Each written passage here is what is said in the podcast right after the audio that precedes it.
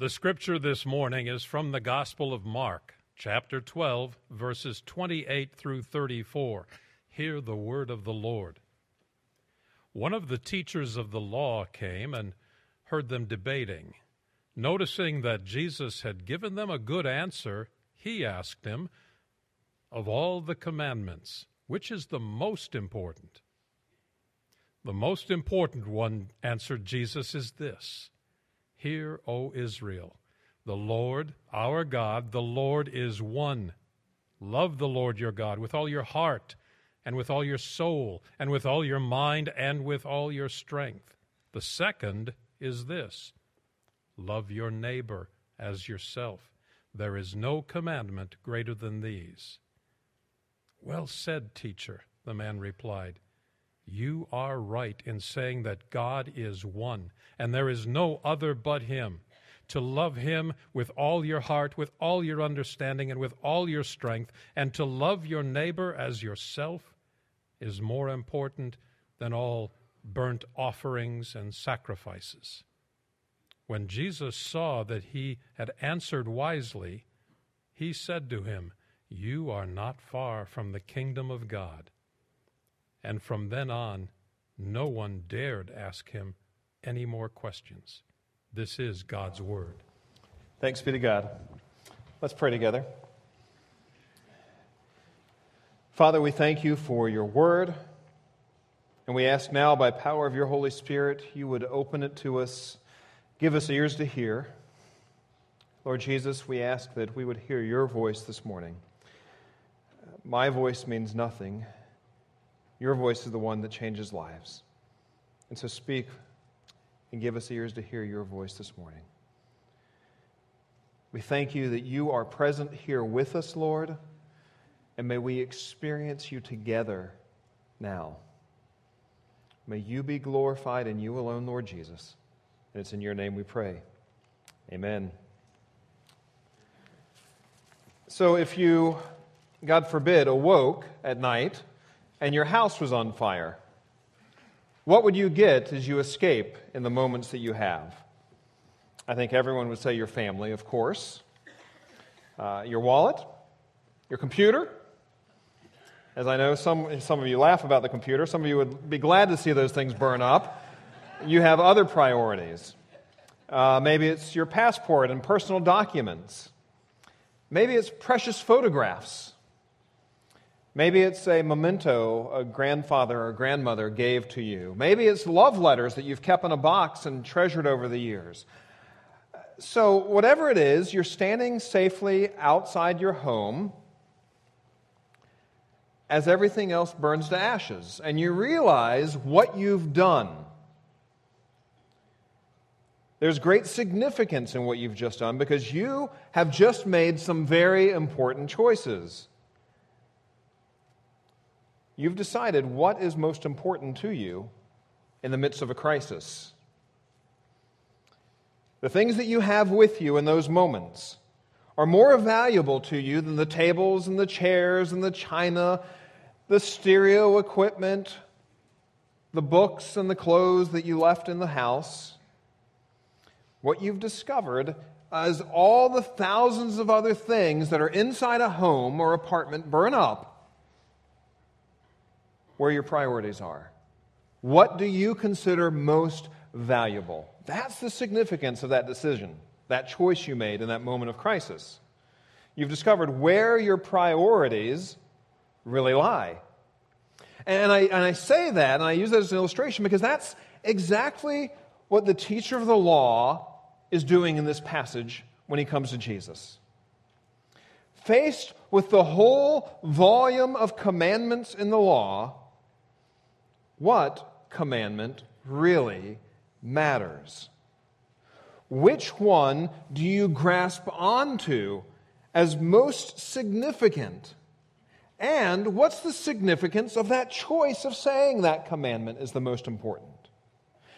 Plus, what are you saying about all the other commandments when you say this is most important? There's a lot involved. And so you're going to remember, we've, if you're visiting with us, we've been going through the Gospel of Mark, verse by verse, chapter by chapter. We'll continue doing so all the way until Easter, when we'll finish the Gospel and then we'll start a new series. Where we are at this point, Jesus has already entered Jerusalem in the triumphal entry. He is standing in the middle of what at that time was considered one of the wonders of the world, Herod's temple this enormous, grand, and glorious structure. And so Jesus and his followers are in the temple compound. And we've seen for the last few weeks, he's been grilled by various Jewish religious leaders, all trying to trap him, disqualify, and discredit him with their trick questions. We've seen the Pharisees come to him was that the voice thing again? Yeah. If you're visiting, uh, yeah, my P- they like making me sound like Pee Wee Herman or one of the uh, chipmunks or something. I, you know, some squirrely thing in the electronics. So it's the government's fault. You see, they're getting rid of our frequencies and they're making us use these digital packs. It's true. so, okay. If it comes out, just ignore it. And now I at least know what you're laughing about. a few weeks ago, I had no clue because I can't hear it. so I know if you guys just start laughing and it wasn't intended, uh, okay, whatever. Uh, where was I? Um, so, uh, yeah, there's all of these religious leaders. The Pharisees have tried to trick Jesus. The Herodians have tried to trick Jesus, and the Sadducees have just tried to trap Jesus, discrediting him. And he is very deftly answered all of their questions. And so if you picture what's going on, it's, it's Holy Week, and there are thousands of Jews coming and going throughout the temple, particularly religious leaders. And so Jesus is engaged in these debates with the various religious leaders who are trying to trap him. And so you'll hear this conversation, probably animated, going on, and people will stop and listen in and, and see what is going on here. Why is there a big crowd? And what, what's happening? And so that's how we're introduced to the religious leader in our passage today. We read, one of the teachers of the law came and heard them debating. So who is who's it referring to? Right now it's referring particularly to the Sadducees and Jesus debating. Remember the question from last week over the resurrection and marriage and all of that thing. So that's what he's been listening in on. And he noticed Jesus had given them a good answer. And so now he is prompted to ask his own question. And what I love about this, here's a guy who's asking a sincere question. This isn't a trap or a trick for Jesus. This is a guy who he has just heard great wisdom come from a young rabbi in answering this very delicate question that's put before him, and he wants to know what of all of the commandments is the most important? It's a genuine request. Now, if you know the Old Testament first five books of the law, the book of Moses, Genesis, you know, Exodus, Leviticus, Numbers, Deuteronomy, in that first five books of the Bible, there are 613 commandments that the religious leaders have been able to discern in the first five books. And you'll remember from last week, the Sadducees, they didn't recognize any books as authoritative beyond those first five. The Pharisees did. They recognized the rest, you know, the, the prophets, not just the law, but the prophets, the poetry, everything else, the history. But the Sadducees, they, so they were sticking in this. There's 613 commandments just out of the first five books. And this is a long debated question among religious leaders at that time.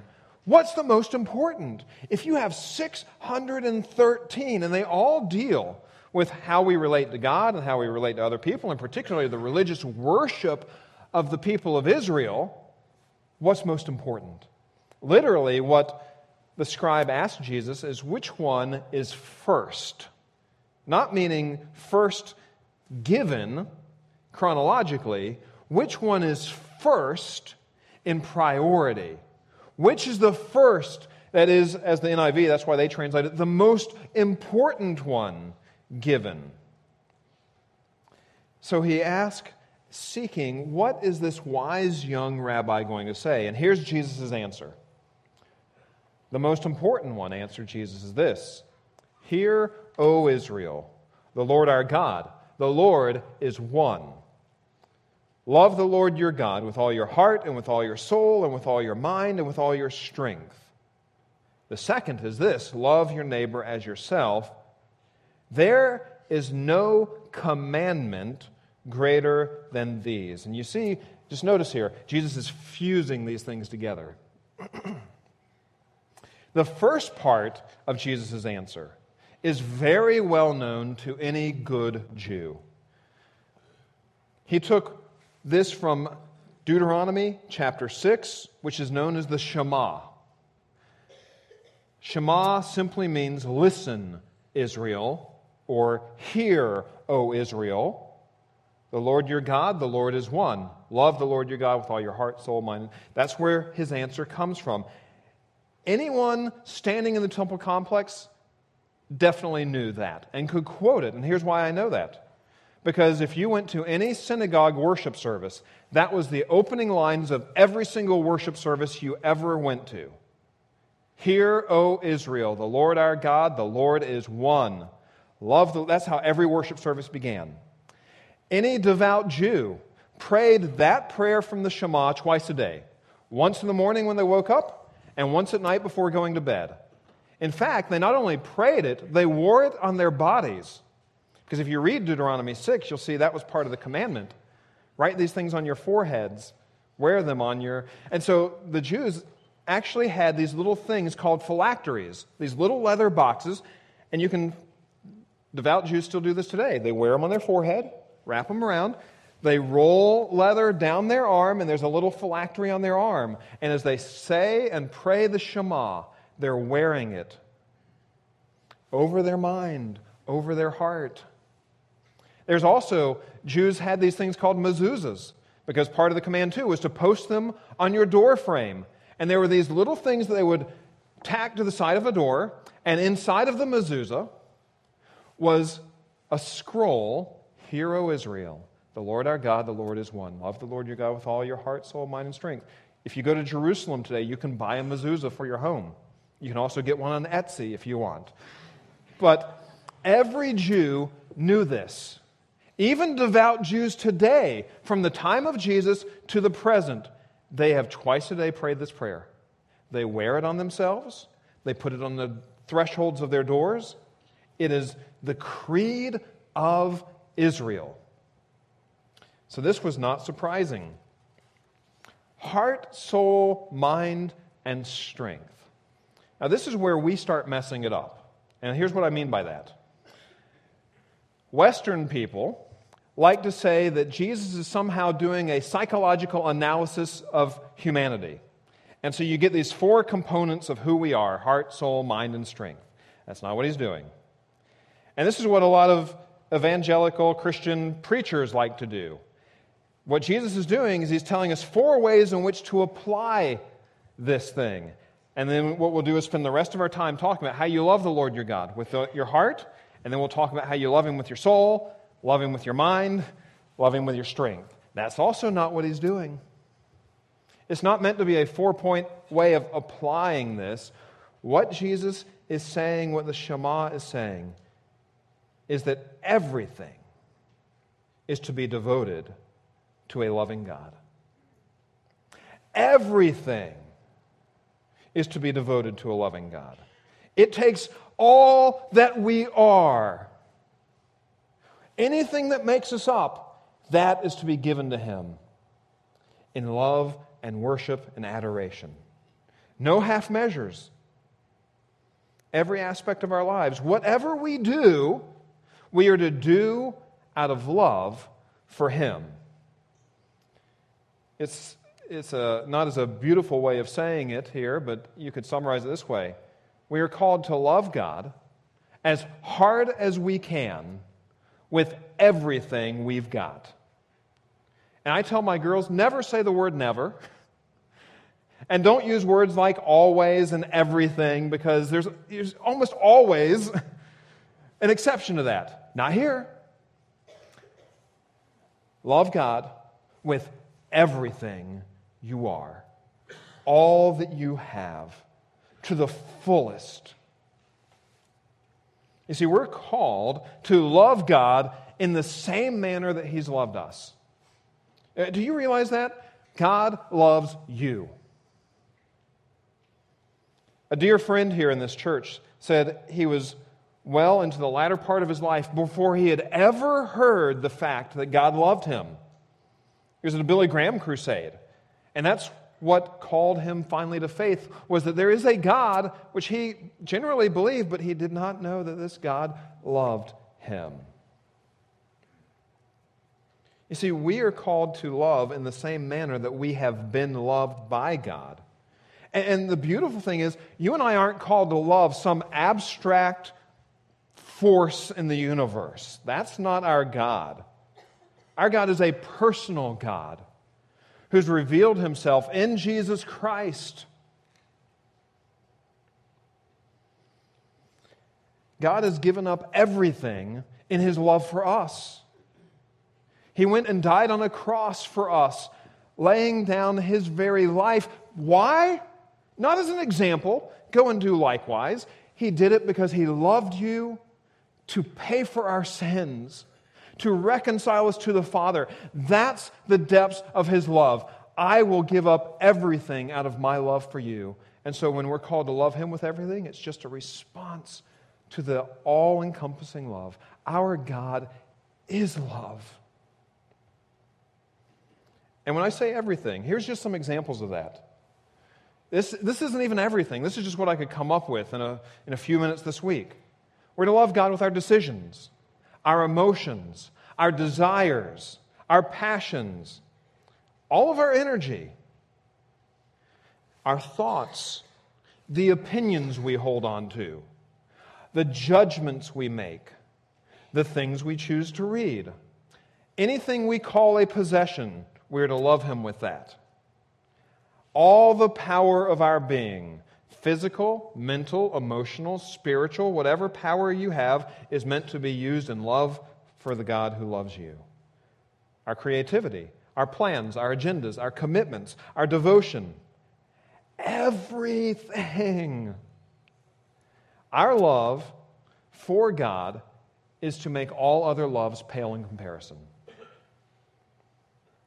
And what Jesus is saying here, too, What's so beautiful about summarizing the 613 laws in this way and saying this is the start of the big one, you can't obey God until you love Him. You, you, see, that's what he's saying here. You can't obey Him until you love Him. And you can't love Him until you know that He has first loved you. I've told you guys the story about me. I was in seminary, it was my second year there, and I had reached a point of spiritual dryness. Literally, you could have summarized my walk with the Lord as I talked a whole lot about Jesus and very little to him. Because I was so in the academic mindset of studying theology and scripture, and it had become an academic exercise to me, and my heart had shriveled in different ways. And one of my professors, he could see it. His name was Charles MacKenzie. We called him Sherry.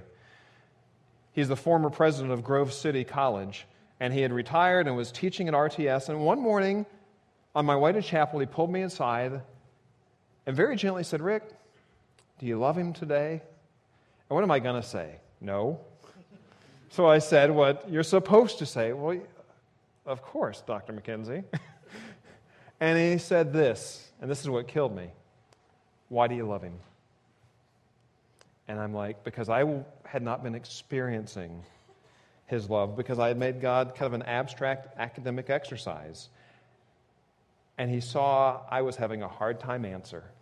And he said, maybe it's because he first loved you. You see, he knew you can't love God unless you first know how much he has loved you. And my friends, God loves you and he has shown that love in the sending of his only Son, Jesus Christ, who gave up everything because of his love for you.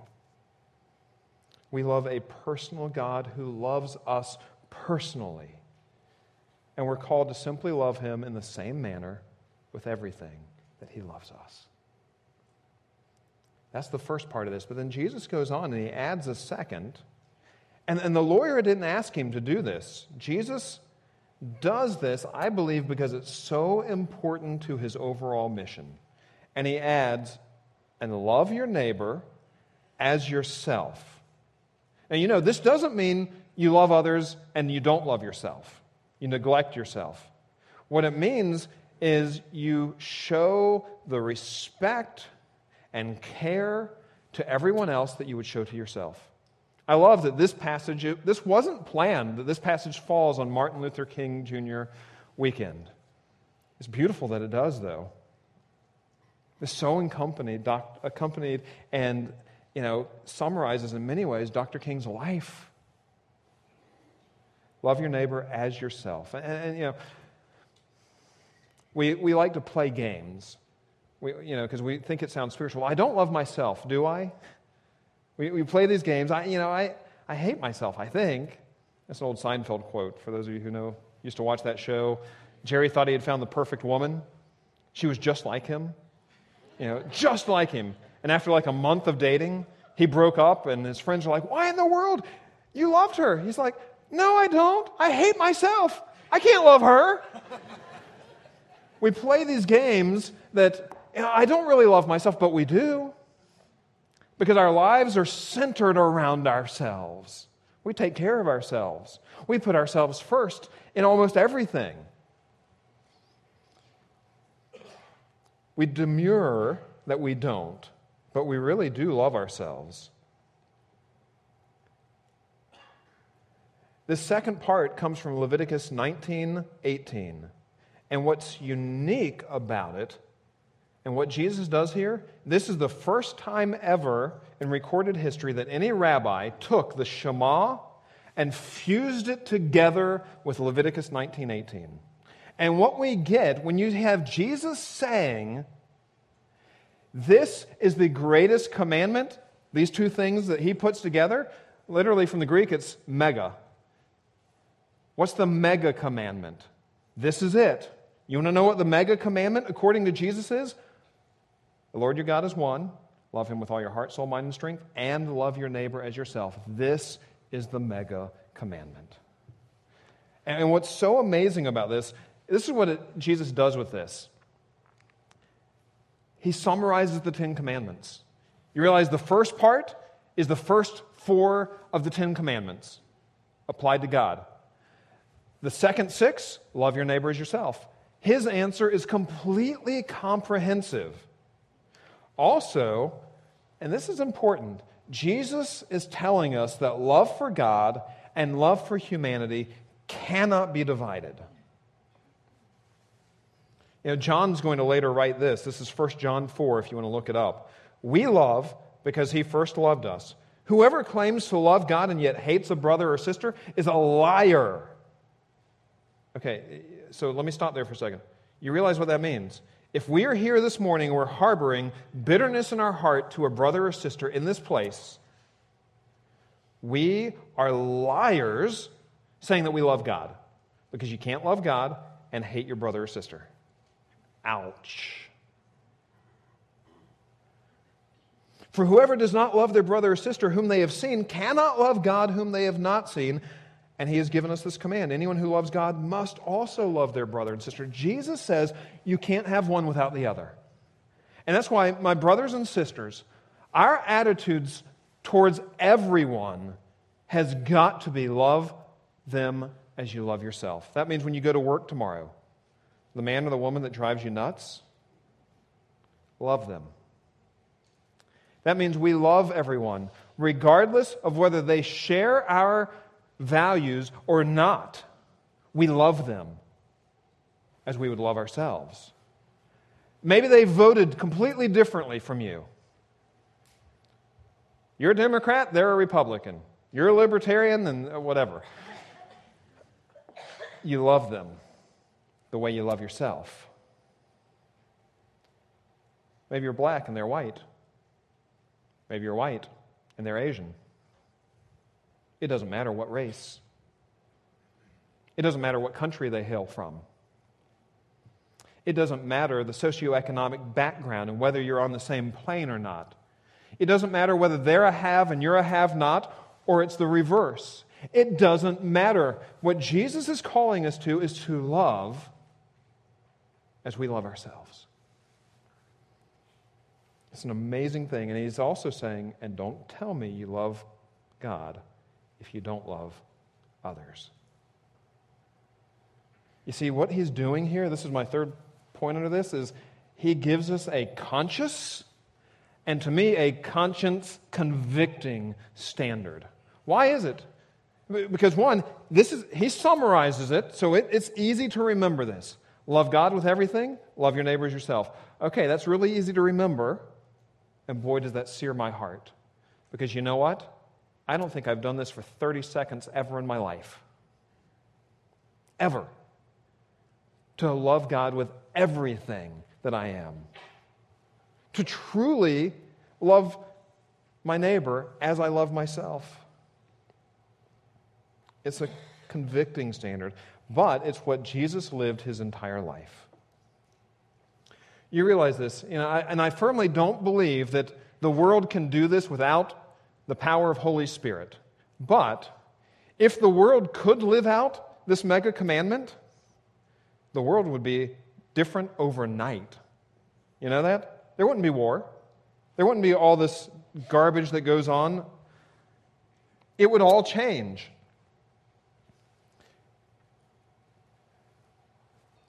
Our neighborhoods would look different. You know, if, if, if only Christ's own people, those who call on him in faith, if we just live this fully, I think our neighborhoods would look different. I think our neighbors would be blown away by how we treat them and love them even when they don't love us in return.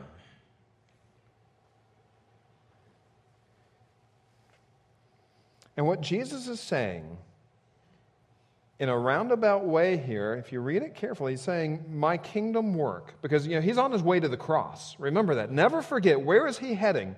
He knows he is on his way to the cross. He just said it in the previous passage. I know where I'm going and I know what I'm doing. And here's why. Because what I am doing is going to bring this commandment within reach of you. He really expects us to live this thing out because he believes that God is now fulfilling his ancient promise to renew people's hearts through his work. So that's Jesus' answer. And then we have two responses one by the scribe and one by Jesus. Here's the scribe's response He goes, Well said, teacher. Beautiful answer. There's, it's, it's an exclamation. The man literally is blown away, and this is a very high compliment he's giving Jesus. This is sincere. Well said. You are right in saying that God is one, and there is no one no other but Him. To love Him with all your heart, with all your understanding, with all your strength, and to love your neighbor as yourself is more important than all burnt offerings and sacrifices. Whoa.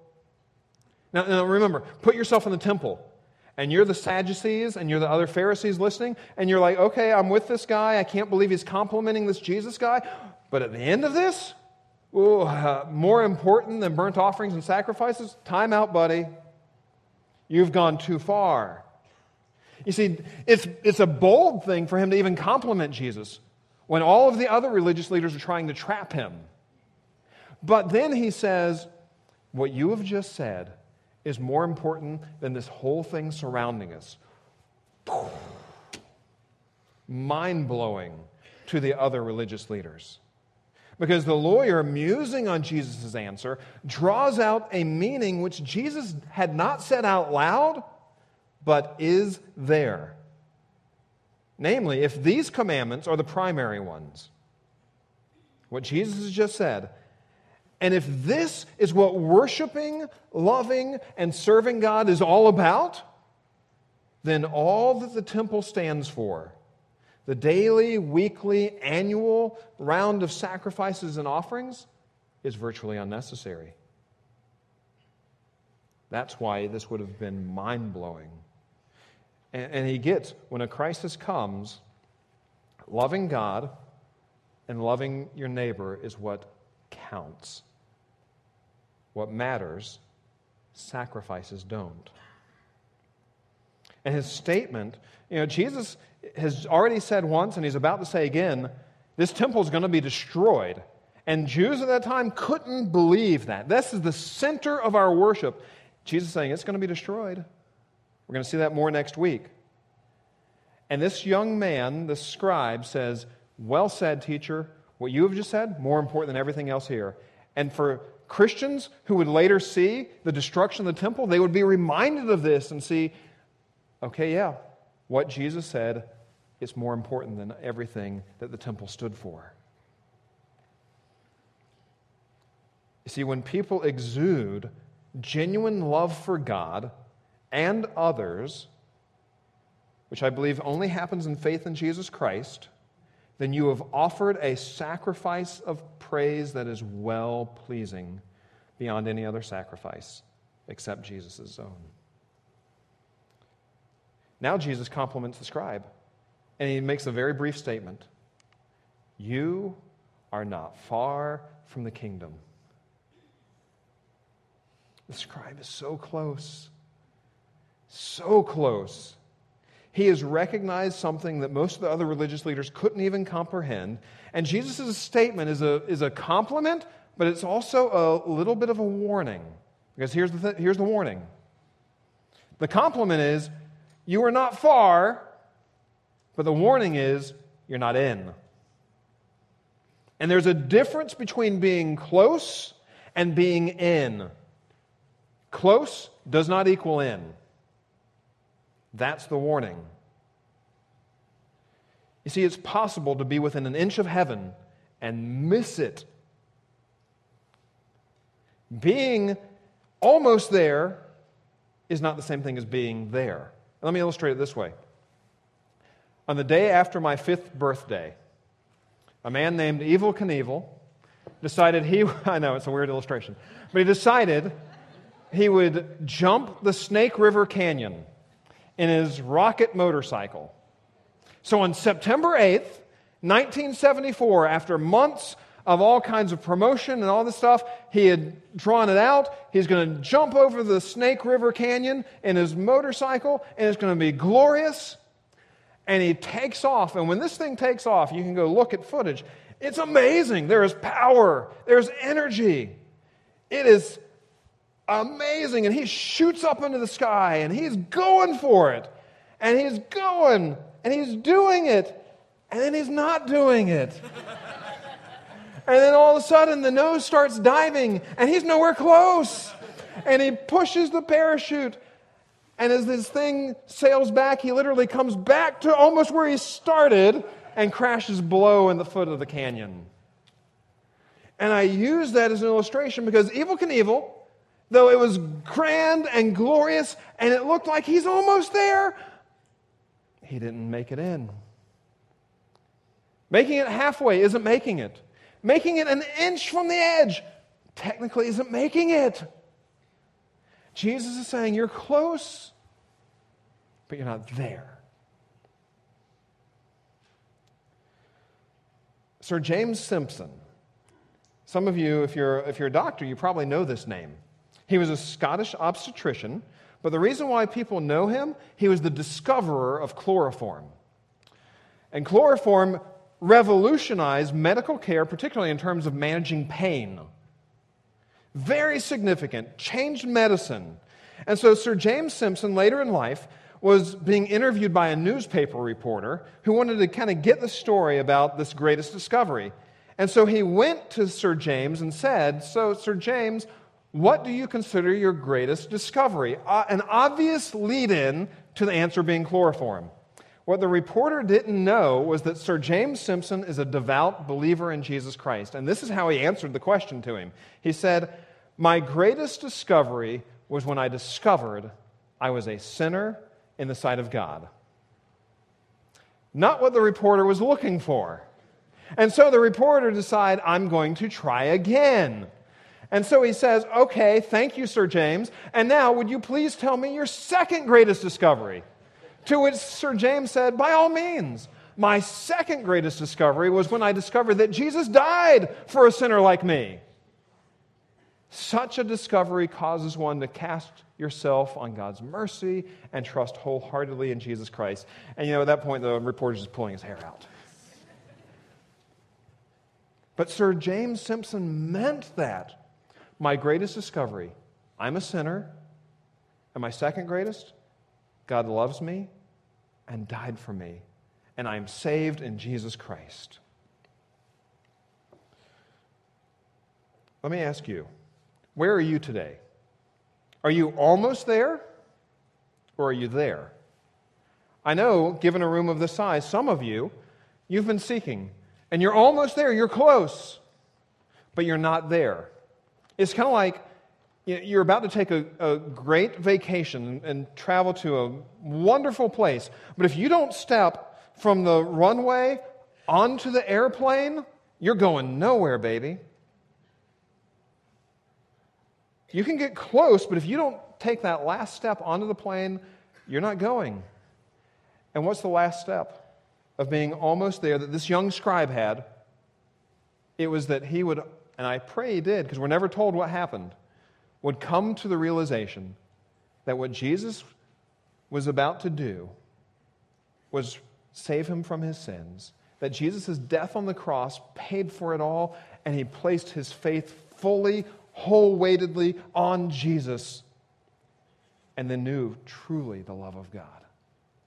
You see, that's the final step. You can be so close. And let, let, me, let me illustrate it this way. That means, my friends, you can have grown up in a Christian home. You can have godly parents. You can have all kinds of knowledge and yet never have come to a saving knowledge of Jesus Christ. It's even possible to be a preacher of God's word, to have studied theology, and to not be there. And you say, How is that possible? I'll give you two examples. John Wesley, someone who changed Christendom in England and in this country, devout follower, seeker, was in the Holy Club at Oxford. He was so close, he wasn't there because he had not come to saving knowledge of Jesus Christ. Steve Brown, a personal friend of mine, one of my seminary professors, was up preaching in Boston. And one day, finally, the Holy Spirit convicted him You talk about all this stuff, and you don't believe. And he humbled himself and finally trusted in Jesus Christ. His life has never been the same. He took that last step. It's possible, even, my friends, for you to know mentally of the saving knowledge of Jesus Christ and yet still be resting on your own good works. Your good works aren't enough. It's possible to have all the right answers and not trust in Christ. You're almost there, but you're not in. So, where are you? Where are you today? If you're almost there, here's what I plead with you. Today can be the day of salvation. Today can be the day that you know the love of God and experience it in all of its fullness in a way that you could never comprehend. And it begins by placing your faith in Jesus Christ, who loved you with everything he had. Take that last step. I beg of you, talk to me, talk to another pastor, talk to somebody in the prayer corner after the service. But if you, I know many of you, you know you're in the kingdom. You know, you believe in Christ. Then here's what I want to say to you this passage is a considerable challenge to all of us. And here's what I want to ask Would anyone looking at us, just observing us, say, whether it be looking at Stonebridge, looking at our lives, in our neighborhoods, in our workplace, would they say that we are a people who embody what Jesus says is most important here? That when they look at us, wow, that person, I may not agree with them, but they love their God with all that they are. And they love people the exact way they love themselves. That's the challenge for us. When a crisis comes in this nation, and I pray it doesn't, but what if an EMP goes off? What if the food chain gets shut down?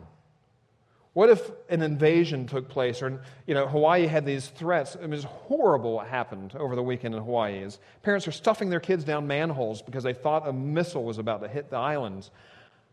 When a crisis comes, what's going to define us? What's going to show that is most important?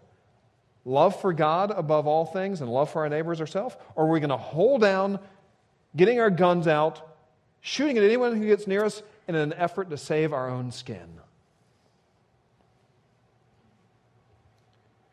When the crisis comes, what's the mega commandment?